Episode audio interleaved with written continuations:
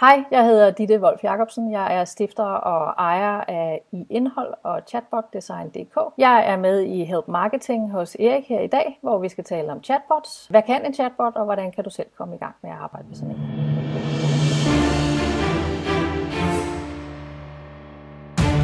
en?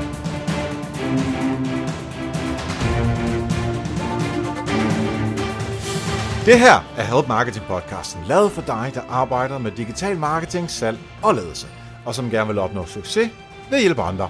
Jeg hedder Erik Sings, og Help Marketing producerer som min virksomhed, der hedder Nokmal. I dag er det afsnit nummer 152, og vi har besøg af Ditte Wolf Jacobsen. Fokus med Help Marketing er, at vi skal blive bedre til at hjælpe hinanden, fordi det er den bedste måde at skabe succes for sig selv og andre på, baseret på værdifulde relationer. Og vi hopper direkte til ugens content marketing værktøj, der i den her uge er sponsoreret af vores venner hos Lasertryk.dk. Og lad os bare sige det med det samme. Du kan få dobbelt op på alle de prints, som nu nærmest har lyst til hos øh, Lasertryk.dk, hvis du bruger promokoden HELPMARKETING.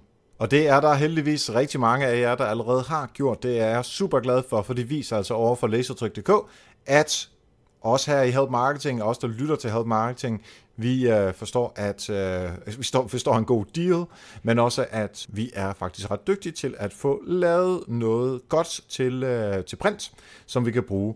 Og jeg kan faktisk, øh, jeg har fået sådan en oversigt over, altså ikke hvem, men i hvert fald nogle af de ting, som der er blevet trygt hos øh, lasertryk.dk. Og det er altså sådan noget som hæfter, der er plakater, luksus, visitkort, ikke bare visitkort, men luksusvisitkort, løsblade og øh, beachflag og sådan noget. Og så er der simpelthen også nogen, der har lavet bøger, både paperback, som er sådan softcover, men også øh, sådan noget spiralindbinding. Så der er altså nogen, som virkelig har været i gang, og det er jeg altså virkelig glad for, at I, øh, når I alligevel skulle have trykt at de så har fået dobbelt så meget øh, for pengene, og samtidig med at have hjulpet Help Marketing. Så hvis du også øh, har brug for noget tryk, så gå ind på lasertryk.dk, og så brug promokoden Help Marketing lige inden du skal til at betale, fordi så får du simpelthen dobbelt så mange tryk, som du havde regnet med, at du skulle få. Og ugens content marketing værktøj er Be Funky. Be Funky er et uh, billedredigeringsværktøj, som du kan uh, redigere dine billeder med online. Øh, og det er især interessant, fordi øh, Microsoft har jo meldt ud, at de ikke opdaterer det klassiske Paint mere, altså Paint fra, øh, fra Windows. Uh, den her tjeneste, det er sådan en online tjeneste, så du går simpelthen bare ind på Befunkys hjemmeside, og så kan du uh, simpelthen starte, altså det er ligesom Paint. Du kan uploade et billede, tegne på det, du kan lave tekster på det, lave collager, grafiske elementer, som, uh, som der skal i Paint, og det fungerer faktisk lidt bedre, hvis jeg skal være helt ærlig. Man kan også få det som app til uh, iPhone og i øh, Google Play, så øh, simpelthen søg på Be Funky derinde i et ord. Og så tak til Lasertryk.dk for at være sponsor på ugens content marketing værktøj her. Husk at bruge Help Marketing som kode, og så får du altså dobbelt op. Hvis du har gode forslag til et værktøj, som vi skal have med her i Help Marketing, så mail mig på eriksnablag.dk. Det samme, hvis du har lyst til at være sponsor. Og jeg har samlet alle værktøjerne på nokmal.dk-tools. Og nu er det altså tid til at chatte med bots.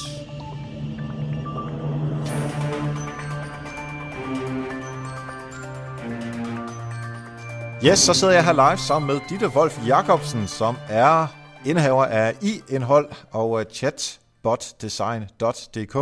Velkommen til dig, Ditte. Tak for det, Erik.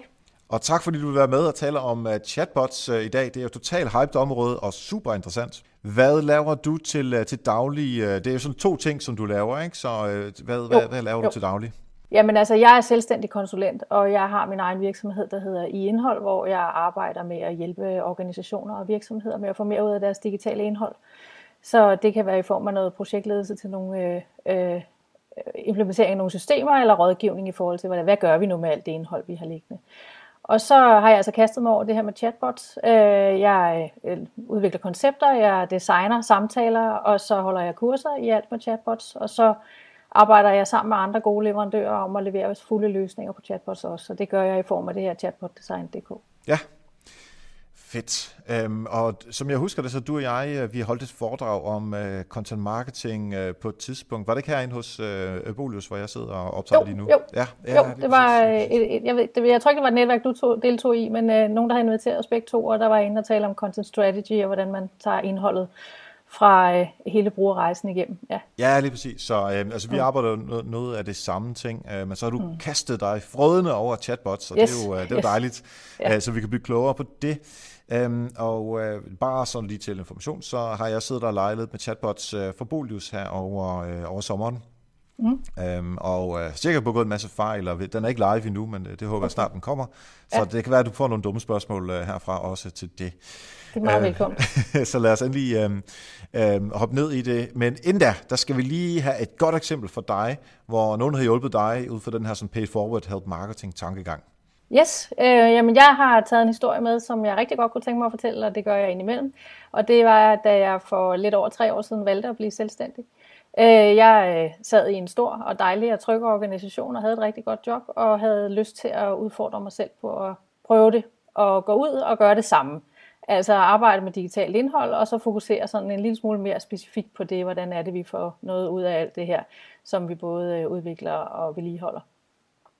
Øh, og jeg havde ikke noget, altså jeg havde ikke nogen opgaver endnu, så, så det var sådan lidt at kaste sig ud i det og, og sige, nu, nu, nu prøver jeg for mig selv. Og det første jeg gjorde, det var sådan set at tage fat i alle, jeg kunne komme i tanke om. Og det var tidligere kolleger og tidligere chefer, de kolleger, jeg havde allerede nu, leverandører, jeg havde arbejdet sammen med, familie, og sagde, kunne I tænke jer at snakke med mig om det her, jeg skal nu? Og øh, det første fede ved det, det var, at folk de sagde ja.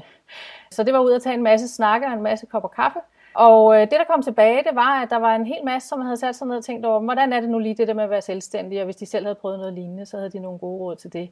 Der var også nogen, der havde gode idéer til, hvad jeg skulle lave, eller hvordan jeg skulle sælge mig selv. Og så var der faktisk også nogen, der havde øh, tænkt sig lidt om og sagt, jamen jeg har faktisk en opgave, som jeg godt kunne tænke mig, at, at du kunne byde på. Øh, og øh, det, der gik op for mig, det var, at jeg havde et meget stærkere netværk, end jeg havde regnet med. Øh, og det må vel også pege på, at jeg på et eller andet tidspunkt i mit liv har givet noget den anden vej, siden at der var så mange, der havde lyst til at give mig noget tilbage. Øh, men det er i hvert fald det, der har skabt platformen for, for den forretning, jeg driver i dag. Øh, så det var jo helt fantastisk. Øh, og det jeg også har lyst til at sige til det, det var, at når vi taler health marketing og pay it forward, så handler det jo også nogle gange om at spørge spørge om hjælp, fordi uh, de fleste mennesker vil i virkeligheden rigtig gerne hjælpe. De vil ikke altid hjælpes. Uh, mm. Men uh, så få spurgt, uh, når det er, man uh, har brug for noget, det har jeg i hvert fald haft rigtig stor glæde af. Ja, det lyder som en rigtig dejlig start på, uh, mm. på et nyt kapitel af dit, af dit liv. Uh, ja, så ja. de giver rigtig god mening. Så uh, endelig spørg, hvis man uh, har brug for hjælp. Men lad os uh, hoppe ud i uh, chatbots, og simpelthen bare starte med et helt basic spørgsmål. Hvad er en chatbot? Ja, altså helt sådan basic set, så er det jo et øh, lille stykke software, der simulerer en eller anden form for samtale. Øh, og det er det, som øh, er i ordet. Altså det er noget med chat, og så er det noget med bot. Øh, og botdelen er en eller anden form for robot, der kan automatisere en proces. Og chatdelen er øh, en, den samtale, og det der er specielt ved det her, det er, at samtalen er interaktionen med brugeren. Og det kan være i form af tale, som vi kender fra Siri, Apple Siri eller Amazons Alexa, eller det kan være i form af tekst, som vi møder chatbots i på en sms eller på øh, i et messenger-format. Øh, ja. Det vil sige, det er på en eller anden måde noget, hvor jeg som, som menneske kan interagere med en robot, i den, eller robot i anfølgelsestegn, øh, i den anden ende, som så svarer på de ting, som jeg øh, øh, spørger om. Og nogle gange er den god til at svare, og andre gange er den ikke så god til at svare. Det, det kommer vi ind på, hvorfor og, og hvordan og hvorledes. Ja, lige præcis. Og det jeg egentlig godt vil sige, jeg kunne tænke mig at sige, det er jo et menneske, der interagerer med en organisation eller en virksomhed, øh, og det er robotten, vi sætter ind imellem til ligesom at håndtere den her samtale og sætte noget automatik op, så den kan styre det for os. Øh, og det, der er det sådan, sådan særligt, som gør det rigtig, rigtig interessant set fra min stol, det er øh, det her med det konversationelle interface. Og det betyder, altså det er sådan et ret radikalt skift, fordi før der, når jeg gik i gang med en hjemmeside eller et eller andet stykke digitalt værktøj, jamen, så skulle jeg lære at forstå det øh, og finde ud af, hvad er det, der ligger på den her hjemmeside tilbudt til mig. Øh, I det konversationelle, der skal maskinen sådan set forstå mennesket.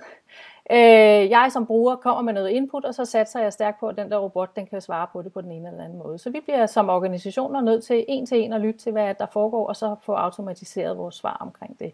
Det er interessant. Og det andet, der er interessant, det er, at der er altså noget teknologi til rådighed nu, som gør, at det er relativt nemt at arbejde med chatbots, både i større og mindre format. Ja, og der er forskel på øh, de, de meget kloge nærmest artificial intelligence mm. øh, robotter, og så dem, som måske er en lille smule mindre kloge, vi kan også kalde dem dumme. Øh, kunne du lige forklare os, hvad forskellen er på de to typer? Ja, altså der, der, man kan sige, det er over et kontinuum af typer, kan man sige, hvor ja. man kan gå fra at have et eller andet lille robot, der automatiserer en proces. Det kan for eksempel være Danmarks Radio, der har deres chatbot, som er helt og aldeles uintelligent. Det eneste, den gør, det er, at den indhenter en permission. Jeg siger ja tak til at modtage deres øh, nyheder, og siger lidt om, hvad for en slags nyheder, jeg interesserer mig for. Øh, og så kører det sådan set. Og så sidder der en hver dag og spytter nogle nyheder ud i den anden ende. Og så helt over i, at du har noget, noget robotteknologi, der faktisk kan tage ved lære af det input, de får. Og det er det, man kalder kunstig intelligens eller machine learning, at du faktisk putter så tilpas meget data ned i den, at den også kan begynde at drage konklusioner på det, den får ned selv. Og ind imellem det, så er der mere eller mindre øh, intelligente bots under alle omstændigheder det er tit, når man snakker om, om øh, kunstig intelligens, at man har en eller anden forestilling om, at så er der noget, der laver noget af sig selv. Men det er der ikke, for det handler om, at robotter skal trænes til det, de skal vide noget om. Så det handler om, hvad for nogle data vi kan smide ned i, for at gøre den så klog som overhovedet muligt. Men reelt set, hvis vi har et kontinuum, som du siger, på mm. de, de dumme, hvor man mm. stort set skal have skrevet svarene ind på de spørgsmål, som man øh, ja. forestiller sig kommer, og så til det øh, nærmest sådan Watson, IBM-agtige øh, mm. artificial intelligence. Hvor er vi hen på kontinuum med i dag? Øh, jamen altså, man, internt i organisationer, der er rigtig mange, der bygger øh, chatbots eller robotter til at understøtte nogle arbejdsgange inde i organisationen. Og der er, der er man relativt langt med også at arbejde med kunstig intelligens, når det handler om for eksempel hele sådan lovområdet, at man har robotter til at sidde øh, og, og lave det arbejde, som yngste advokat tidligere har lavet til at, at, at, at, fortolke noget lov eller hente noget data frem på tidligere øh, sager. Øh, I forhold til det, der møder brugerne, så er vi ikke så langt, kan man sige. Så er, så er vi der, hvor vi, vi sidder og bygger nogle små tekstflows, som møder brugeren, eller, eller indsamler en permission, hvor vi så løbende kan sende noget ud. Det er i hvert fald det, vi ser i Danmark lige nu. Der er meget mere, øh, hvis du går til øh, Asien, er der et meget mere stort, øh, stort marked for chatbots, og i USA er det også kraftigt i vækst. Ja. ja. Det er i hvert fald den sidste altså den lidt dummere version, som, som jeg har siddet og leget med øh, for, ja. for Bolius. Øh, fordi der, der, der bliver arbejdet med rigtig mange områder inden for Bolius, så har jeg valgt at sige, at vi går kun ind og øh, forholder os til noget inden for øh, indbrud og øh, jeg kan ikke huske, hvad det andet egentlig var. Øh, men, men det er kun de ting, man kan spørge om. Så lige snart man har et spørgsmål, som ligger ud over det, jamen så, og det er i Messenger, Facebook Messenger, alt det her, det, mm. det foregår, øh, så kan man komme ud af hele øh, chatbot-universet, og så kan få mulighed for at tale med, øh, med et rigtigt menneske igen. Og, altså, og jeg har tidligere også arbejdet med at, at, at snakke om det som dum og, og, og klog bot, men der er ikke noget i vejen med at lave en dum chatbot, nej, nej, nej, og der er ikke noget i vejen med, at den ikke er bygget på noget kunstig intelligens, for i virkeligheden er den bedste chatbot, det er den, der har et meget klart formål, en meget snæver use case, fordi din, din bruger ved heller ikke, hvad de skal forholde sig til, hvis de kommer ind i et eller andet åbent univers og siger, bare stil et spørgsmål. Du bliver nødt til at gøre det meget klart, hvad er det i virkeligheden, jeg kan bruge det her til. Og så kommer der det til, og det gælder især sådan nogen som os, som arbejder med det på dansk, at, øh, at vi skal simpelthen lære vores brugere at bruge chatbots, fordi det er, et, det er et helt fantastisk værktøj, men der er altså ikke ret mange, der bruger det nu, og der er ikke ret mange, der søger efter dem endnu, så derfor bliver vi nødt til at lave sådan nogle lidt mere simple udgaver, og det giver rigtig, rigtig god mening at starte der, og så begynde at lære af, hvad er det faktisk for nogle typer spørgsmål, der kommer ind. Ja, fordi man, øh, som du siger, man, man lærer af det, som øh, man, man får fra brugerne på i den anden ende, øhm, og man er nødt til at starte med første trin. Man kan ikke hoppe op på 8. og 10. trin med det samme, hvis man ikke har nogen som helst... Øh, altså, det er der sikkert nogen, der kan, men de fleste vil skulle tage de første trin på, øh, på den her måde, hvor, hvor det er, hvor man designer det hele, og egentlig sætter nogle, øh, nogle nogle rejser igennem, som man har etableret på forhånd, øh, hvor, hvor, hvor det er os som designer botten, der giver mulighed for at skrive, hvilke spørgsmål brugeren kan, kan skrive, nogenlunde i hvert fald, inden for nogle rammer. Øh, fordi ellers øh, så, så skal man over i det andet, og det, det kræver simpelthen for, øh, for meget, især hvis man ikke har prøvet det før. Jeg vil i hvert fald ikke kunne, øh, kunne arbejde med det, øh, uden at skulle have en masse hjælp. Ja, og jeg vil sige det sådan, altså jeg har nu læst rigtig meget litteratur og artikler og hørt interviews på området. Jeg har ikke hørt en eneste ekspert, der har sagt, at man skal starte stort. øh, altså, Øh, det, det giver simpelthen ikke mening. Og, og det, der er jo så er så taknemmeligt med det her, det er, at det er super nemt at deploye en bot. Altså, du kan nærmest sætte dig ned og skrive den, og så er den ude i verden. Så hvorfor ikke bare gå i gang, og så se, hvad der kan komme ind? Jeg har snakket med nogle organisationer, som har det sådan, at det tør de simpelthen ikke, fordi deres, de har så mange følgere, som er super aktive, og de vil være bange for, at det for hurtigt vil blive en fejl. Og det skal man selvfølgelig være meget opmærksom på. Men hvis man kan finde et eller andet lille produkt, altså vores åbningstid, eller hvad sådan det nu kan være, at sige, det, det kan alle få hjælp af, så kan det jo eventuelt så kan det være et sted at starte og begynde at sige, hvad spørger folk så ellers efter? Øh, og hvordan formulerer de sig, og hvordan skal vi så øh, kunne svare på det? Det lyder for mig som, at det er en måde at finde ud af, hvad det er, at brugerne er interesseret i. Altså få noget input fra brugerne, øh, altså fra virksomhedens perspektiv, altså hvorfor man skulle starte med en uh, chatbot. Ikke? Er der andre grunde til øh, at kunne starte en chatbot for en virksomhed?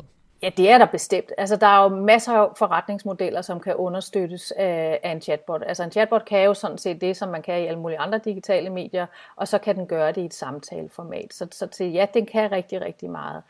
Øh, jeg kender ikke til nogen, i hvert fald ikke på dansk grund, nogle eksempler på nogen, der har sat hardcore KPI'er op og begyndt at tjene penge på deres chatbots allerede, og det tror jeg så også, man skal være meget forsigtig med at gøre som, et, som udgangspunkt.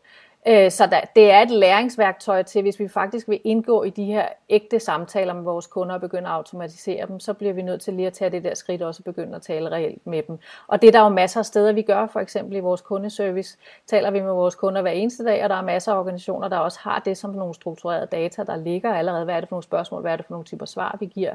Og der kan man jo løfte med en chatbot. Og nu skal jeg lige vende tilbage til dit spørgsmål, som var, hvad kan vi ellers få ud af det? Var det sådan, det var? Ja. ja. Altså for nyhedsorganisationer, der har det jo allerede viser, det er også dem, der er allermest aktive i forhold til chatbots, at det kan give rigtig, rigtig meget, for de har noget indhold i forvejen, som de nu kan bruge chatbots som en eller anden ny form for kanal til at, øh, til at udkomme gennem. Øh, jeg har set et rigtig fint eksempel fra BBC World, der jo har altså mængder af super lækkert indhold. Og de har lavet en lille bot, der hedder HappyBot. Den handler om at gøre folk glade. Øh, øh, det er det, der er deres mål med det. Så når du øh, interagerer med den, så spørger den dig, hvor, hvor er dit humør i dag? Og så stiller den dig et par små spørgsmål om, hvordan, hvad du interesserer dig for. Og så sammensætter den en lille video til dig, en personlig video, øh, med nogle forskellige dyr, eller natur, eller verden, eller hvad det nu, de har liggende.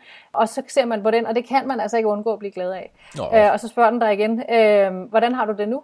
Og så giver man så en ny karakter, og så spørger den dig, så har du lyst til at blive hængende lidt og få en mere, eller få en i næste uge. Og, sådan noget. og det giver, altså det er jo starten på opbygningen af relation til sine øh, seere og læsere og kunder, som kan noget andet end det, vi kan med vores andre digitale platforme. Så ja. den der relationsopbygning, det ved vi især os, der sidder her rundt om bordet og lytter til Help Marketing, at, at det er jo det, der er det langsigtede selv. Og det, det, mm. det, det, det, det kan det her, i ja. hvert fald sådan, som jeg set på det. Og så alle dem, der tænker, jamen, øh, hvorfor skulle jeg lave en bot, der får folk til at smile? Øh, tænker også på, da vi startede med mobiltelefoner på øh, vores Nokia, så var der noget, der hed Snake, det var mm. ligesom det bedste, som, som mobiltelefon kunne byde ja, på. Ikke? Ja, og i dag, der, altså, der er jo ingen, der kan leve uden mobiltelefon, og slet ikke i den her øh, verden, som, øh, altså i den her branche, som vi lever i. Så vi skal starte et eller andet sted, og så skal vi bygge ovenpå. Har du nogle øh, danske eksempler på, uh, på chatbots, der fungerer i dag? Ja, altså nogle af dem, der, en af dem, der er kommet rigtig langt, det er Linnea, der sidder inde hos Top Danmark og arbejder med deres sådan kundeservice chatbot, som så vidt jeg forstår den, både er til kundeservice og også øh, til, til salg af forsikringsprodukter. Og de har gjort det her øh, med at starte sådan relativt småt, bygge en, en, en, en uh, chatbot i ChatFuel, som er et af de programmer, hvor man relativt hurtigt går i gang. Jeg går også ud fra, at måske det er der, du startede. Ja. Og simpelthen sætte nogle simple svar op i forhold, jeg tror det var i forhold til rejseforsikring. Og de har så simpelthen taget rejsen og sagt, jamen hvad er det så, der kommer ind? Hvad er det for nogle typer spørgsmål? Hvor er det trykket ligger i forhold til? Og det er kundeservice spørgsmål, der kommer ind, og de er nu begyndt at bygge noget, noget kunstig intelligens ovenpå. Øh, et sprogbibliotek, der kan håndtere forespørgseler og simpelthen svare så korrekt som muligt. Så de er nogle af dem, der er nået rigtig langt. Så har Danske Spil øh, har lavet en, øh, en, en chatbot, hvor de jo svarer på, øh, hvor man kan få vinder, øh, hvad hedder det, vindertal. Øh, og jeg tror også nogle andre øh, svar. Så har jeg Jeff har arbejdet med chatbots, og der har jeg været involveret i at arbejde lidt sammen med dem. De har blandt andet, de kalder den en karrierebot, hvor du får hjælp til din lønsamtale. Øh, både den lønsamtale, du skal have, når du skal have et nyt job, men også det der, den der årlige snak med din chef. Og de er også lige gået i luften med en øh, chatbot til øh, studerende, der starter på uddannelser. Øh, en tutorbot hedder den. Mm-hmm. Ja. ja. Og så ved jeg, at du selv også har lavet en chatbot. Ja, jeg har også en chatbot øh, nede i det lille dumme hjørne, som øh, hedder chatbotten om chatbots. Den ligger under chatbot design på Facebook. Og også en messengerbot, hvor du kan gå igennem et forløb og få forklaret, hvad er en chatbot for noget, og hvad kan vi bruge den til hos os. Ja, ja og den sætter vi selvfølgelig link ind i, uh, i show notes. Det skal vi gøre. Hvis vi skal blive lidt mere konkrete omkring det, øh, hvad, øh, hvad, hvad har man brug for rent teknisk for at lave en, øh, en chatbot? Ja, altså som udgangspunkt kan man i virkeligheden lave en hurtig chatbot ved at besøge et af de her chat development kits, CDK'er, som man kalder dem, som ChatFuel for eksempel, og så kan du sådan set bare gå i gang med at bygge. Det du skal forholde dig til, det er, hvor er det din bruger skal møde din bot. Skal det være i Messenger? Øh, det er der en hel masse fordele ved, men selvfølgelig også en masse ulemper, fordi du leverer rigtig, rigtig mange data til Facebook, når du gør det. Hmm. Du kan, den kan ligge på din hjemmeside, det kan være en SMS-service, du kan også køre den gennem Twitter. Du skal beslutte dig for, hvor er min bruger henne, og hvor i deres kunderejse vil de have brug for at møde den her bot. Det er det første. Det næste er selvfølgelig at vælge et eller andet form for værktøj til at lave det i. Der er nogen, der får custom-udviklet deres, fordi der er de behov. Det vil ofte være, hvis det skal integrere med nogle data inde i din organisation eller dine forretningssystemer. Eller finde et af de her gratis værktøjer. Øh, og det er som sagt, at det er en anbefaling herfra, simpelthen bare prøve et af de værktøjer, for også bare for at se, jamen, hvordan skal man tænke opbygningen af sådan en. Så er der et spørgsmål om, hvad er det for nogle data, som, som brugeren skal, hvad er det for nogle permissions, de skal smide ind, hvad er det, de skal fortælle om sig selv, for at, at botten faktisk kan svare dem relevant. Øh, og hvad for nogle data skal du have med tilbage til din organisation, som kan lægges ind i et CRM eller hvad, hvor du nu kan have brug for det. Øh, og sidst men ikke mindst, hvad er det for nogle data, du skal bidrage med, både for, i form af indhold, men det kan jo også være beregninger eller alt andet, hvor man kan stikke snablen ned i noget af det, man allerede har. Så det, det er nogle af de ting, man sådan teknisk set skal forholde sig til. Og så er der selvfølgelig hele spørgsmålet om, hvad er det for en motor, der skal sidde inde i din bot? Er det en beregner? Er det en, der kan billedgenkende? Er det en, der kan sproggenkende? Altså skal du opbygge sådan et NLP-bibliotek? Du skal lige forklare, kan... hvad NLP er.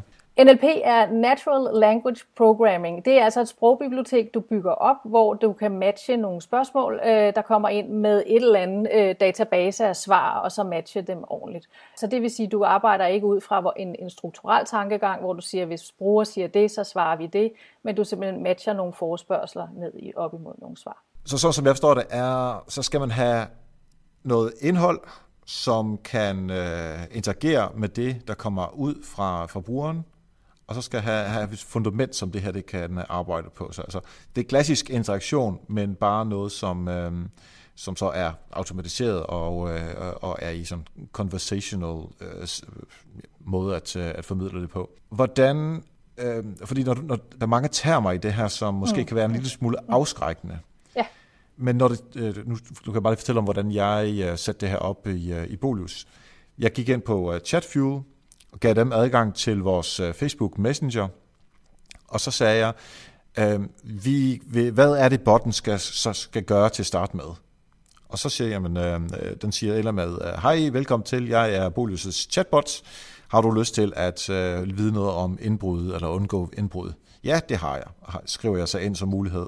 Eller nej tak, og så kommer man ud af det igen og så på baggrund af det har, jeg, har du lyst til at læse nogle ting, eller har du lyst til at øh, få nogle, øh, øh, nogle, nogle videoer, som vi har lavet øh, omkring det. Øh, og så på sigt, øh, efter man har fået en lille smule information, så har jeg spurgt efter en permission for at jeg kan få lov til at, eller botten kan få lov til at uh, tage fat i den her person igen, når vi har noget nyt indhold. Fordi den der permission, det er ligesom en nyhedsbrevsformidling, uh, at det er jo vigtigt at få, fordi ellers må vi ikke tage fat i brugeren igen. Og vi vil gerne have fat i brugeren igen og igen for at kunne påvirke. Så det er ikke, det er ikke sindssygt svært at, at sætte op, uh, og, men det er, uh, der er bare så mange nye ord på en eller anden måde, som, som kan måske virke en lille smule afskrækkende. Ja, og det beklager jeg. Og der jeg kom fra, det var i virkeligheden også at snakke om, hvad er det for en motor, der sidder inde i ja, de her bots. Ja. Og der skal man jo forholde sig til, at man behøver ikke at tænke så meget teknologi, men mere at sige, hvad er det, altså, hvad er det for en, en, en handling, jeg skal igennem? Skal jeg have noget at vide? Skal jeg bestille noget? Skal jeg købe noget? Skal jeg, skal jeg beregne noget eller hvad? Og der sidder jo en motor, og der skal man jo ud og kigge på, hvad findes der så af forskellige motorer, der understøtter det her. Ja. Så det, lad, men lad nu det ligge, fordi jeg er helt enig med det. Det lyder som om, at uh, du har gjort alt det rigtige, fordi i virkeligheden så er måden at lære det, det er at gå ind i værktøjet, og så gå i gang med at prøve at skrive sig igennem. Og jeg går ud fra, at du har været igennem samme oplevelse, som jeg har været et par gange nu. Altså, det bliver lige pludselig svært, og, øh, og så skal man skrive, hvad, hvad skal vi have først, og hvordan får vi forklaret det her samtidig med, at vi gerne vil i gang, og hvornår skal den der permission smides, og, og så videre. Det er, jo det, man skal, det er jo faktisk det, der bliver det vigtige arbejde, og det er også måden at gøre sig selv klogere på, hvad det er, vi skal. Så kan man lade alle de der tanker om kunstig intelligens og så videre ligge et kort øjeblik, fordi det skal nok komme, når det er, det viser sig, at vi har egentlig også behov for sådan og sådan, og så er det, vi skal ud og kigge på noget teknologi, der så kan understøtte det. Så ja, øh, det er så indholdssiden, og det er jo den, som jeg også synes er absolut rigtig interessant at arbejde med øh, og sige, hvordan, er det, hvordan skriver vi det her? Og det, du har brug for, når du skal skrive en bot, det er, at du skal forholde dig til, at den har et eller andet form for stemme. Den er jo en, personlighed, eller et eller andet ting, der er ude i verden, som folk skal kunne lide. Øh, og, øh, og der kan du bare lægge dig op af dit eksisterende brand. Hvis du bygger den til Messenger og knytter den sammen med din Facebook-side, jamen så får den jo ligesom de ting, der ligger på din Facebook-side. Den tager logoet med, og så er det logoet, der taler. Der er rigtig mange, der laver bots også, hvor det er små personer, der taler, eller små figurer. Øh, og, øh, og, og, og de har selvfølgelig en, en identitet, og det er jo ikke, fordi man skal arbejde så vanvittigt meget med det grafiske, i hvert fald ikke, når det skal pakkes ind. Måske skal man bruge det til markedsføring, og så skal man tænke det grafiske ind i samtalen. Men det er, det er meget sproget og stemme. Altså, hvad er det for en stemme, der taler her? Det skal man forholde sig til. Så skal man tænke, at den her bot skal have en krop, øh, og kroppen forstået som en eller anden form for struktur, som du siger. Jeg stiller et spørgsmål, så kan bruger sige ja eller nej. Øh, og så er, er vi jo lige pludselig der, hvor det jo faktisk ikke er brugeren, der har besluttet, hvad det er, de skal sige til din bot. Og, vi er jo, og, og alt det der, vi kan få ud af ved faktisk at have den rigtige samtale, det glemmer vi lige et kort øjeblik. Men når det er sagt, så er det faktisk også en rigtig god idé at styre samtalen til en start for brugeren. Jeg har mødt et par bots, som siger, du kan spørge mig om hvad som helst, bare sig til. Kender du det, så bliver man helt blank. Ja. Jeg aner ikke, hvad jeg skal, hvad skal spørge, om. spørge om. Ja. Så, så jeg har faktisk brug for at blive styret lidt igennem til en start. Øh, og, der er, og så er det alt andet lige også nemmere at arbejde med foruddefinerede svar, hvor du har sagt ja eller nej, øh, og så videre. Så bygge den der struktur ind i. Og der kan man både arbejde med foruddefinerede svar, og med menuer og måder at komme omkring. Jeg vil anbefale to ting. Et, at man hurtigt kommer til den der permission, fordi du kan hurtigt som bruger have bevæget dig i en anden retning, og så øh, får, får du aldrig lagt den der permission. Og det, det andet er at, at prøve at lade være med at arbejde med menuer. Altså det skal ikke ligne et website, når man kommer ind og besøger det. Altså det er simpelthen påvist, at interaktionen i chatbots med menuer er lavere end dem uden en menu. Så vent lidt i hvert fald også med at præsentere menuen for brugeren. Okay, det er i hvert fald ja. god, øh, to gode råd, ja. som, øh, som jeg tager med. Kunne du snakke en lille smule mere om, øh, altså nu, nu snakker om tonen, som selvfølgelig skal mm. ligne den, som man har i forvejen. Mm. Men nogle sådan helt konkrete ting, som man kan skrive ind. Fordi altså, hvis, hvis det var et nyhedsbrev, så ville vi så sige, mm. at vi skal have en emnelinje, den skal have dig til at åbne nyhedsbrevet. Vi skal mm. have øh, noget, noget, noget, noget intro, og så skal vi have nogle CTA'er, og så skal vi have en blå knap og en rød knap osv. osv. Er der nogen, nogen, noget, noget tilsvarende, øh, som man skal tænke ind i sin, øh, sin, sin kommunikation, øh, med, som, som, som chatbotten skal øh, skrive tilbage til til brugeren? Ja, ja, altså der er sådan nogle helt grundelementer, som skal være med. Altså den allervigtigste del, det er det, man kalder onboarding-delen. Det er det der med hurtigst muligt at få forklaret, hvad er det, du kan her. Øh, jeg mødte forleden dag øh, Lawyerbot, øh, og som fortalte mig, at den var juridisk ekspert til en start. Jeg tænkte, det lød da meget interessant. Jeg vide, om den også kunne svare noget inde på dansk lovgivning. Øh, så jeg gik i gang med den, og så viste det sig, at det var en, en, en chatbot, der kunne hjælpe dig med at få refunderet øh, den skade, du havde fået, hvis det var, at dit fly var fløjet. Øh, eller ikke fløj. Øh, så det var det her med sådan en billetservice. Ikke? Og der blev jeg pænt skuffet, vil jeg sige. Det, det var, jeg tænkte, det var ikke en juridisk ekspert, det var en lille service. Ikke? Så det der med hurtigt at få forklaret, hvad er det, du kan her, så vi heller ikke får alt muligt forkerte brugere ind, som prøver at drille den så meget som muligt og ødelægge det her øh, for os. Øh, så få det der forklaret på en ordentlig, øh, nem måde, og der skal man jo være opmærksom på, at vi har det virkelig, virkelig, virkelig kort tekst, vi har med at gøre. Øh, når du, du har sådan en lille tekst, du kan lægge, hvis du arbejder i Messenger, du kan lægge ind via din Facebook-side, hvor du lige kan forklare, hvad den her bot er, og så er der en stor knap, der hedder kom i gang. Den kan du ikke lave om på den har Facebook sat en gang for alle. Så, så det der med, hvordan er det, vi lige får forklaret det ind. Og når du så har sagt, kom i gang, de der tre linjer, der kommer, inden bruger kan begynde at svare et eller andet, skal være rigtig veldefineret. Så den er vigtig.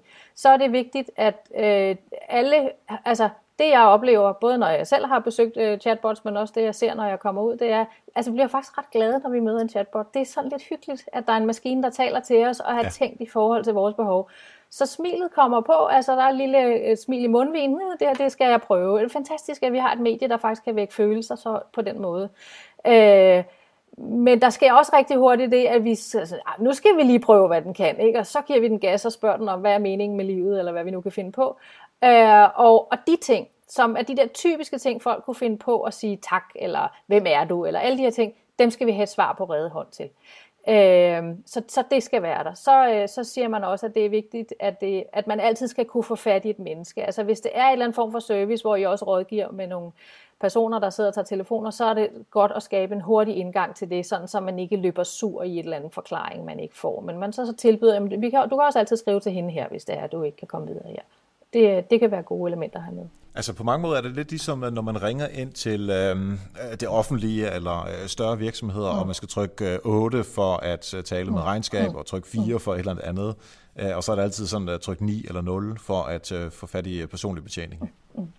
Ja, øh, og det vi helst skal udenom, det er at lære folk nogle kommandoer. Øh, ja. Fordi så er vi allerede, så er vi lidt ud af det samtalen igen. Ikke? Så mm. det, jo bedre vi kan blive enten til at fordefinere de svar, vi tror, de vil komme med, eller at, øh, at bare lade dem øh, skrive derud af, jo bedre fungerer din bot. Det er en rigtig god pointe, fordi ellers mm. er det sådan lidt, øh, ja, så, så er der ikke særlig meget chat over det. Nej, men jeg vil sige, altså nogle af dem, som arbejder rigtig meget med, med, med bots, det er jo, det er jo Slack. Øh, og hvis man bruger Slack til øh, teamsamarbejde og produktivitet, så ligger der bare en hel masse bots, som man kan bruge hele tiden. Og det er jo, det er jo sådan meget lavet til udviklere, så al, de er alle sammen fyldt med kommandoer, som du skal kende for at kunne bruge de her chatbots. Og det kan virke fint, hvis du gør det så simpelt som muligt. Et eksempel er en bot, der hedder Blink, som jeg øh, som er en lille bi, øh, der hjælper dig med at lave huskelister til dig selv. Og den, øh, den laver bare lige en, indledningsvis en hurtig forklaring, at du skriver et punktum, hvis, du, hvis denne her husketing skal være nummer et på din liste, og så videre. Og det er til at overskue. Ikke? Ja. Øhm, nu har vi talt meget om chatbottens i sig selv, men, men ligesom al andet markedsføring og alle andre kanaler, vi har, så øh, skal de også bygges op. Så mm. hvordan skal man tænke chatbotten ind i resten af sin markedsføringsarbejde? Ja, det er et super godt spørgsmål, og i virkeligheden, altså et er at finde den rigtige use case til sin bot, og faktisk finde på noget, som folk faktisk reelt går ud og bruge.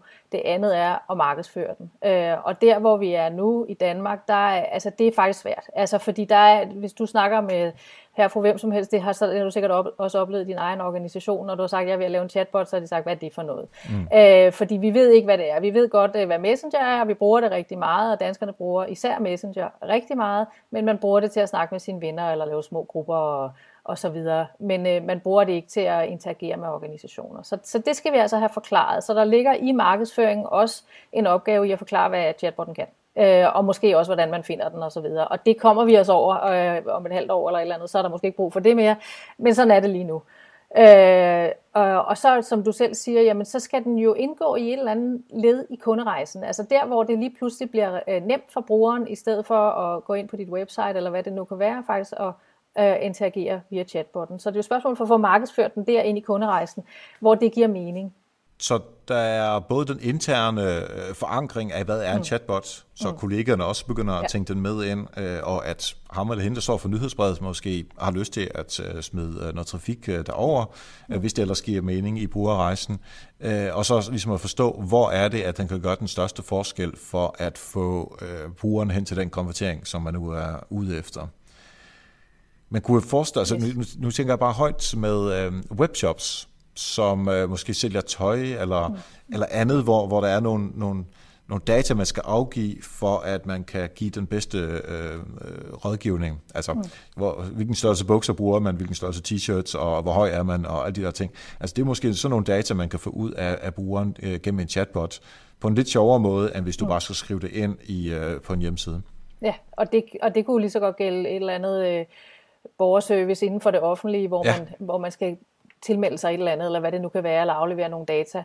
Øh, det kunne lige så godt være i sådan et øh, konversationelt design. Og det, kan, ja. det behøver man jo ikke at have en chatbot for nødvendigvis. Man kan jo også tænke over både sit nyhedsbrev og sit, sit website osv., hvordan er det, vi gør det her mere samtalende. Og det tror jeg, at øh, det er også en af grundene til at gå ind og begynde at lege lidt med chatbots, det er faktisk at lære de der formater, hvordan det er, vi, vi, vi bliver mere samtalende i alt, hvad vi gør. Ja. ja, helt klart. Lige om to sekunder, der vil jeg gerne have uh, et par råd for dig, som konkret og korte til uh, folk, der gerne vil i gang med at uh, lave mm. chatbot, som måske ikke har prøvet det endnu. Men inden da, der vil jeg gerne have lov til at takke alle de mennesker, der lytter med her på Help Marketing, som støtter Help Marketing ved, at de har været gået ind på nokmal.dk-støtte, og derinde der har de så sagt, jamen på Patreon, hvor man kommer ind, der vil jeg måske give 1 dollar eller 3 dollar per afsnit, og øh, så er det de penge, der kommer ind, som vi bruger på at få øh, redigeret og skrevet show notes og øh, købe øh, mikrofoner og den slags, således at uh, Help Marketing kan udkomme øh, hver eneste uge. Og det er jeg kæmpe stor øh, fan af, at øh, de øh, patrons, som vi har, har, har gjort. Så mange tak til jer. Det er virkelig på grund af jer, at øh, vi kører. Så på, på vegne af øh, Help Marketing-teamet og alle lyttere, som ikke er patrons, så tak til alle patrons. Så hvis du har lyst til øh, også at være en patron, så er det altså ind på nokmal.dk-støtte. Godt, Ditte. Lad os få øh, nogle helt konkrete råd på, til de mennesker, som gerne vil øh, prøve af, hvordan det er at lave en chatbot. Tre gode råd. Altså, øh, hvis øh, du slet ikke har arbejdet med det her før, øh, så er min anbefaling at finde sådan et værktøj, som du har fundet frem, Erik, Chatfuel eller lignende, og simpelthen sætte dig ned og lege dig frem til en.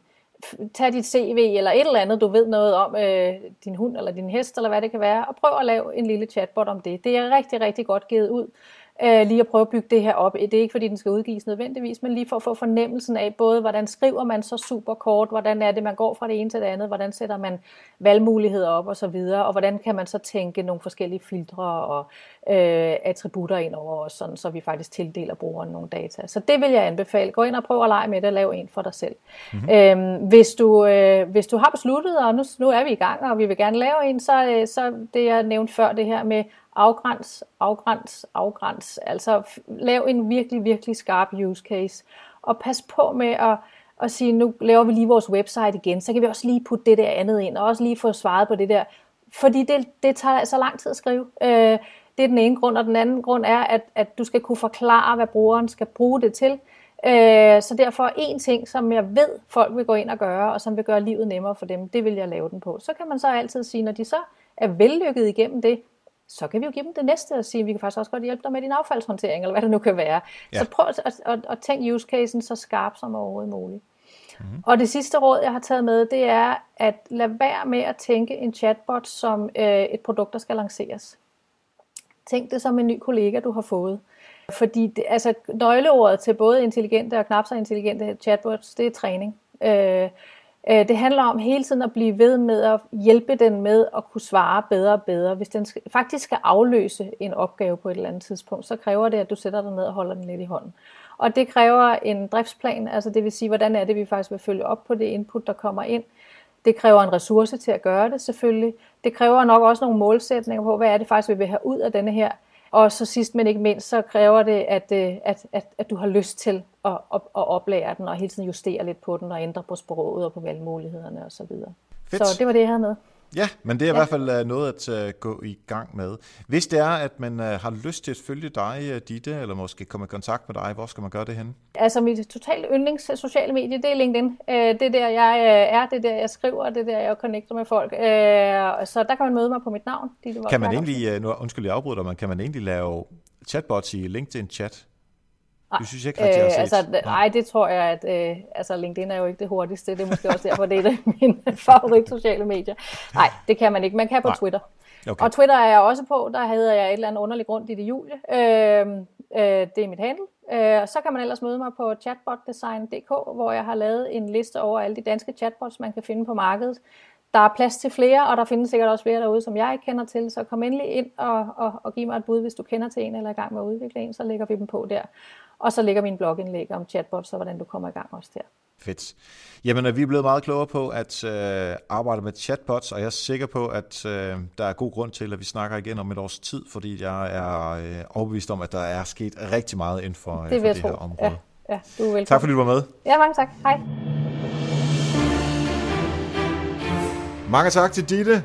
Som vi også var inde på, så er jeg i fuld gang med at lave Bolius chatbotten. Og den her Bolius chatbot, den ved noget om indbrud, eller hvordan man kan undgå dem. Den ved noget om rengøring, og den ved noget om haven. Ud af det, så ved den noget om, jeg skulle ikke sige RSS, men den ved, hvad er de seneste artikler, som Bolius.dk har udgivet. Øh, og det kan man øh, ikke endnu, for jeg har ikke udgivet den endnu, medmindre du lytter til den her, det her afsnit øh, om mange uger eller måneder. Men øh, lige så snart den er ude på, øh, på Facebook, så øh, kan man altså chatte med den og få den til at fortælle, hvad man bør læse her inden for de her ting. Og så er det det der med, at man skulle få fat i permissions for brugere, således at man kan tage fat i dem igen efterfølgende. Hvordan kan man få dem til at melde sig til nyhedsbrevet? Og der er en masse forskellige ting. Vi har fået det sat op, og så er det at få nogle kolleger til at bruge det, og så sagde de, at det fungerer ikke helt med det her, og der ligger en stavefejl og sådan noget. Så retter man det og så skal det næste skal ind over. Så det er altså, øh, som, som de der også er inde på, det er altså det er ret vigtigt at finder det der flow, og selvfølgelig at finde den rigtige tone. Det er, det er skide sjovt for at være øh, helt ærlig, og jeg har brugt det her Chatfuel, som, som vi også snakkede om. Så hvis du også har lyst til at prøve det, så er det altså ind på øh, uh, Chatfuel, som du kan, uh, det er helt gratis at bruge det, og så er det bare at lege sig frem. Kæmpe shout-out til Sofie Henriksen, der jo skriver show notes her til Help Marketing, og det er altså nogle super show notes. Så hvis du mangler fif og links og så videre øh, fra det, som øh, dit og jeg talte om, så er det altså ind på helpmarketing.dk eller i din podcast-app, og så find afsnit nummer 152. Sofia, hun er godt i gang med at få øh, skabt sig et, øh, et bureau, som øh, kombinerer PR og storytelling, og det gør hun ind på respark.dk med en bindestreg mellem re og spark. Så hvis det interesserer dig, så øh, tag et kig derinde også. Help Marketing Historie. Hvad skete der for 100 uger siden her i Help Marketing? Der havde vi Nikolaj Mogensen på besøg. Han er skide sej. Han øh, snakkede om link building, dengang han var øh, i Help Marketing. Han har også en blog, der hedder nikolajmogensen.dk, øh, og øh, han er altså super, super sej til, øh, til SEO. Vi snakkede om, hvordan man bruger linkbuildingsværktøjer. Han gav nogle gode råd til, hvordan du kan få links til dit site, og det kan vi altid lide, SEO-mæssigt i hvert fald. Og så fordelen ved at kigge på konkurrenterne, hvad de har at byde på. Og sådan noget i forhold til anciennitet af dit site. Så der er altså rigtig mange gode råd til at arbejde med linkbuilding. Og der går du simpelthen bare tilbage i appen eller på helpmarketing.dk og finder afsnit nummer 52. Husk, at du kan støtte Help Marketing på nokmal.dk-støtte. Noterne er også på helpmarketing.dk under afsnittet. Du kan også være med på Facebooken. Der er det facebook.com-helpmarketing.dk ude i en køre. Og hvis du har lyst til at følge mig, så kan du gøre det på Twitter, Instagram eller Snapchat. Og det er simpelthen bare ved at skrive mit navn Erik Sings. Og du kan lige penge mig, når du alligevel har tænkt dig at øh, følge mig. Det kunne være hyggeligt. Øh, hvis du har ris eller ros og kommentar, forslag til gæster. Det kan være, at du har et værktøj, du gerne vil dele. Måske du har lyst til at bruge de her konsulentydelser, som vi har i Nochmal omkring markedsføring eller foredrag, jamen så mail mig på eriksnabelag.nochmal.dk. Her i efterfalderæbet om to sekunder, så øh, hører du et par minutters snak, som jeg havde med Katrine, som er Help Marketing-bogens redaktør. Hun fortæller en lille smule om, hvordan hun redigerede bogen, øh, hvordan det var at arbejde sammen med øh, Anita og mig, og vi har ikke klippet i det, bare lige som at vi er på det rene med det. Og husk, du også kan melde dig til på øh, helpmarketingbogen.dk, hvis du gerne vil vide lige så snart, at øh, bogen er klar til pre-orders. Og jeg håber altså, at det er inden for en, øh, en uges tid fra her den 22. august. Så sidst i august, der, der burde den være klar til pre-orders. Men lad os nu se, hvordan det går. Vi, øh, vi arbejder hårdt på det, men øh, man skal også lære, hvordan man laver en webshop, og det var også øh, det, der var hele pointen. De første 100, der køber bogen på pre-orders, får jo en masse ekstra så øh, hvis du er en af dem, så er der altså rigtig meget ekstra at få. Øh, blandt andet at komme til vores reception, og måske sådan lidt lir, som vi sender med til de første, og en lille autograf og nogle andre ting, som vi kan skrive. Øh, men det kræver altså, at du er med øh, blandt de første 100, der, øh, der køber op bogen. Så øh, meld dig til på helpmarketingbogen.dk, og så får du besked lige så snart, at øh, vi er klar til pre-orders. Og ellers skal du have tak for nu, og husk, ved hjælpe andre, opnår du også selv succes. Vi høres ved.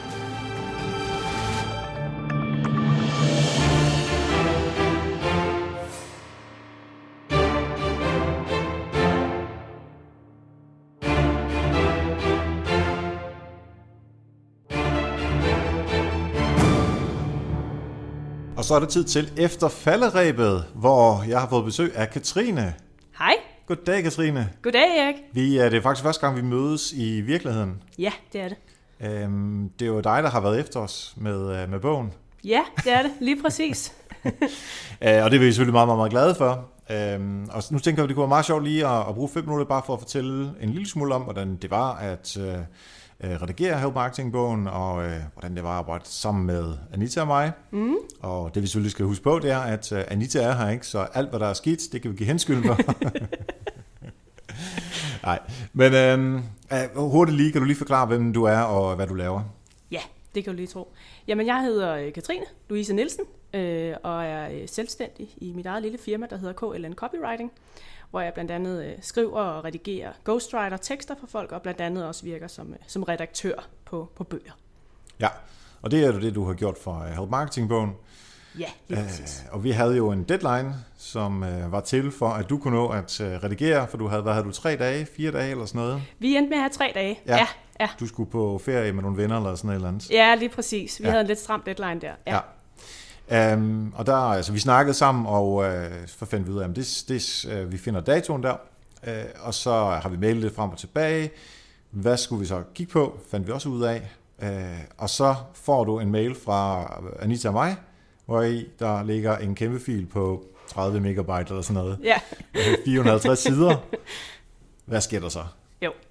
Jamen, øh, også bare lige sådan, så, så alle er med, så kan man sige, det der ligesom var vores aftale, det var, at når jeg fik jeres manuskript, så var det en en lang fil, som også var hele bogen. Altså fra indledning til afslutning og alt derinde imellem. Øhm, så det var simpelthen første udkast af, af hele jeres bog, der lå der. Og jeg havde ikke læst noget igennem før, Øh, og det var faktisk også, det var også noget af det, vi havde snakket om før, og det var faktisk lidt med vilje, fordi så kunne jeg simpelthen tage den sådan helt med, med renvaskede øjne, og ikke være sovset ind i noget fagligt, eller noget, mm vi havde egentlig tænkt, at det her kapitel skulle være på den her måde, men nu bliver det på den her måde. Jeg så det simpelthen bare sådan, som det var, som den, den første læser, kan man næsten sige. Mm. Øhm, så det jeg, jeg, jeg gjorde, øh, og det, det er også den måde, jeg går til ja, redaktørarbejdet på, det er simpelthen at sige, okay, jamen nu, hvis jeg ser den her som en læser, hvad for nogle spørgsmål dukker så op i mit hoved, øh, når jeg læser bogen. Øhm, og det, det var simpelthen det, jeg gjorde, og det var også det, der gjorde, at da I fik, øh, ja, jeg var ligesom lukket helt inde i min hule i de her øh, tre dage, og i da I så fik manuskriptet tilbage, så var der vist en 500 kommentarer, eller noget i den dur, og en 6 siders følgemail med ja. ting og sager, jeg synes, der skulle laves om og rettes lidt til, sådan så læseren netop ville sidde og kunne følge med og være glad. En meget diplomatisk start på mailen der. Øh, ja. Tag en kop kaffe eller et eller andet. Øh, nu kommer der en meget lang mail. Ja. Med masser af positive ting først, og så kommer alle de ting, som, øh, som kunne forbedres. Men det er selvfølgelig også det, som vi, øh, som vi øh, var ude efter, fordi hvis vi bare vil have nogen til at klappe os på ryggen, så kunne vi jo få det stort set gratis, ikke? Jo, øhm, jo. Og, øh, men det, det, værdien ligger jo ikke i det. Værdien ligger i alt de input, som du, som du er kommet med. Mm. En af de store ting, som vi har ændret efter, efter din input, det er simpelthen, der er simpelthen et kapitel, som er rykket fra nogenlunde starten, øh, annonceringskapitel, øh, til meget til sidst, fordi det passer simpelthen bedre med, øh, med det, vi vil fortælle i forhold til, hvad kan man med, øh, med flows i markedsføring, hvordan kan man påvirke folk. Og der, der hoppede vi simpelthen for hurtigt ud i annoncering, hvor der er nogle andre ting, som vi har brug for at uh, gøre først. Det tror jeg faktisk, at alle de ting, som du kom med, er det det, som, som har løftet bogen allermest. Ja. Simpelthen forståelsesmæssigt for, for brugeren. Ja. Um, vi kan ikke gennemgå alle 500 kommentarer, men um, kan du prøve at nævne et par eksempler, hvor du tænkte, hold kæft, nogle tumper, eller hvor sjovt, eller et eller andet Ja, ja, det kan du lige tro. Jamen, vi kan jo for eksempel tage øh, det eksempel, som du lige nævnte her, som var sådan en, en, et ændringsforslag af de lidt større, altså hvor vi er på det mere større strukturelle niveau. Vi er mm. ikke nede og slette altså, eller derfor, eller whatever for nogle ord, man kunne finde på at bruge meget. Det er sådan på det større strukturelle. Og det var simpelthen, fordi jeg havde den oplevelse som, som førstegangslæser, da jeg læste igennem. Vi havde jo ligesom snakket sammen før, og jeg vidste, I vidste, hvad det handlede om, og hvad I gerne ville lave osv. Men da jeg læste de første, det har måske været de første 100 sider, der var jeg simpelthen lige ved at dø i fagtermer og så videre, fordi det startede med de her meget lidt tungere emner, som nemlig annoncering og SEO var det vist også, som kan virke meget nørdet. Mm. Øhm, og hvor jeg derfor foreslog, at jamen, hvad med lige at, prøve at få noget af det lidt mere introducerende til at starte med. Mm. Øh, og sådan, så kunne man bagefter tage annoncering på, på sociale medier, hvis ja. man var mere interesseret i det, og havde brug ja. for det. Så det handler simpelthen også om, når øh, man som jer laver den her grundbog, øh, som er et, et, et rimelig stort værk, øh, så også husk at, at forme den sådan, så læseren også kan holde ud og læse den fra, øh, fra ende til anden, uden at blive helt træt og helt forvirret over, hvor meget de ikke ved, og hvor meget de skal gå i gang med ja. inden for online markedsføring. Du havde også uh, et fint citat, der hedder uh, Death by SEO. Ja, det var, det, det var første dag. og vi, altså, jeg må jo indrømme, at det var mig, der skrev SEO-afsnittet. Ja, Øhm, der var også en afsnit, hvor uh, Anita har lavet noget, som også fik skæld ud, men, men det var vist meget SEO-afsnit. Nå ja, det er rigtigt. Havde vi aftalt, det var Anita, vi skulle ja, det om. Men, uh, ja. men, men altså for eksempel med SEO-afsnittet, øh, der er også et lille eksempel der. Øh, der, der handler det jo også om, at i, i starten af bogen, der har jeg jo også skrevet, hvem er den her til, hvem regner vi med, du er som læser. Og der sad, og det var altså typisk en, som måske er lidt på, på begynderniveau mm. på nogle af de her ting, og måske ved rigtig meget om nyhedsbreve, men ikke så meget om SEO for eksempel, ja. eller annoncering. Øhm, og der sad jeg i hvert fald og oplevede, da jeg læste det her SEO, at jeg var sådan, okay, det lyder som om, jeg lige pludselig er en webshop-ejer. Mm. Øh, og sådan følte jeg mig bestemt ikke, så hvordan blev det her pludselig relevant for den rigtige målgruppe, og ja. hvorfor skal jeg vide det her, og så videre. Det var nogle af de spørgsmål, hvor jeg vist gik lidt til jer der. Ja. ja. Jeg er jo helt enig. For, altså, det skal jo være relevant for webshop-ejere, men også for folk, der ikke har webshops. Ja, altså for øh, almindelige mennesker, der arbejder i almindelige virksomheder, som ikke har en webshop, måske du ved, 1000 mennesker, der arbejder der, og så har de en afdeling øh, med markedsføring på, på fem mand eller noget i den stil. Ja. Øh, Så, så øh, vi har i hvert fald været super glade for at få den input fra dig, som gør, at øh, jeg i hvert fald synes, at, øh, at bogen er bedre. Og efterfølgende har vi fået korrektur øh, læst den, som lige er på det sproglige niveau. Det har du også haft nogle ting, men, men du har fokuseret på det, på det overordnede. Ja. Så øh, vi har i hvert fald synes, det var, øh, det var super fedt. Ja. Øhm, du kan desværre ikke komme den 30. september til vores, øh, til vores lanceringsparty. Desværre nej, jeg vil ellers rigtig gerne. Ja, Men jeg har en lidt, øh, lidt transporttid. Ja. Ja, fra Toronto. Ja. Fedt. Øhm, hvis man gerne vil følge dig, hvor skal man gøre det henne? Jamen, det kan man gøre på øh, klncopywriting.dk, hvor, øh, hvor jeg starter noget blog lige om lidt, som man kan følge med på. Godt. Det kan være, jeg skal redigere det. Ja, det er du velkommen til.